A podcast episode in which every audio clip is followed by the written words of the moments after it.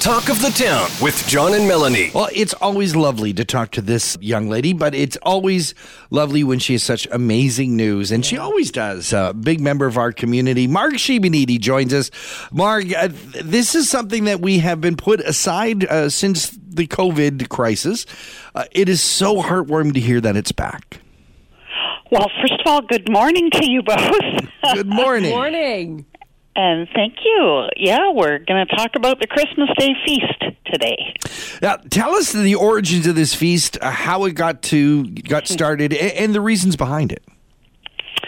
So, uh, really, the idea started in 2013 when my husband and I felt that we wanted to do something that we could volunteer in the community on Christmas Day and realized that there was nothing happening in Collingwood on Christmas Day.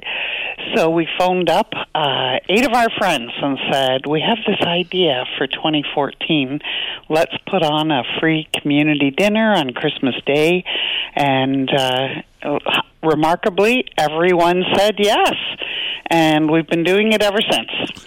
Who shows up to this Christmas dinner, uh, and, and who qualifies for that? How do you like? Is it a registration thing? How does it work?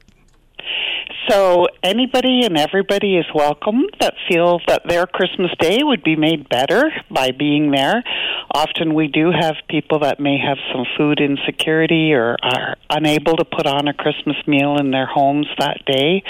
Uh, we also get a lot of people that are alone, and loneliness has been a big factor for many people at Christmas time. So it's not just about the economic realities; it's about the social realities of of trying to make a nice Christmas.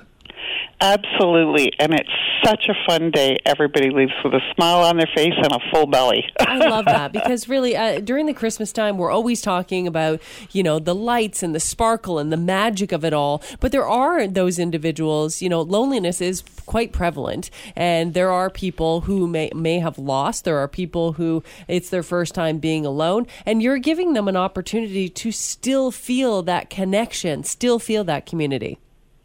Absolutely, a hundred percent, and that is the kind of feedback that we get from our guests and our volunteers. We also have over a hundred volunteers, so it's uh, uh, you know a big community event for them as well. And it's not just a meal. Uh, you are putting on some entertainment as well. Uh, I know you have a little jazz duo that's going to come and entertain.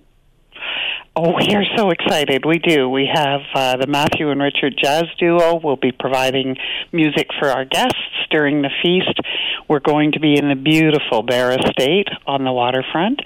Um, I actually have a personal relationship with Santa, so I was talking to him the other day. And if he's not too tired after his job that morning, Busy he night. may make an appearance. that would be so great. Now, It as would far, be. As far as signing up for this, if someone is listening, they're saying, you know what, I I'm going to do it because sometimes it might take people a little bit to push out of their shell to even sign Yeah. up for something like this. Hundred percent, and we understand that. So people can just dial two one one to register. It's free. We just need to know how many people we're preparing food for. We currently do have over 150 people registered, so seats now are very limited. Uh, but we certainly encourage people to call in, and if, if we were to fill up, for example, today, that we'll put them on a waiting list as we have cancellations. And uh, in the past, we have been able to manage to get everybody, even on the waiting Ah. list, in. So that is certainly our goal. So you don't have to prove any economic situation. You don't. You, you just simply say, "I- "I'm in." Correct. Absolutely correct. In terms of volunteers, in terms of sponsorship, like who's paying for this? Who's paying for Bear Estates? who's paying for the food? How does this all happen? Well, I'll tell you, it's Christmas magic every day. Living Water Resorts have been amazing. They have provided the venue uh, to us, and we have some other very major sponsors. Copper Blues, ha- believe it or not, and this is supposed to be a secret, but I'm going to tell you, um, are providing small gifts for every single Oh, one of our guests. Um, We won't our tell anyone. chef- No, we're saying- no, our chef Simon Bailey and uh, the company he works with, Peas Marsh Farm Catering, they've been big donors. The Rotary Club of, of South Georgian Bay, they have been with us from day one. Uh, the Hodgson Group at RBC Dominion Securities, McDonald's, Happenings Party Rentals. Like we really have had such wonderful community support.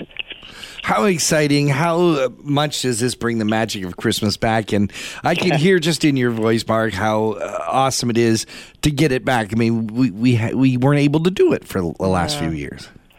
We are so excited. I can't even tell you. It's such a great day, and uh, you know when those when the day is over. Uh, in the past, I never know whether to laugh or cry. Like it's just there's such an, a feeling of elation, and to be able to do it again, we're really looking forward to being together uh, with our guests and our community. So it's going to be super. Marg Scheben-Edey is the creator and organizer of our Collingwood Christmas Feast. Oh, Marg, thank you so much for joining us on Talk of the Town. Thank you, and have a wonderful day and Merry Christmas. John Eaton and Melanie Kay's host, Talk of the Town. Weekday mornings on 95.1 The Peak.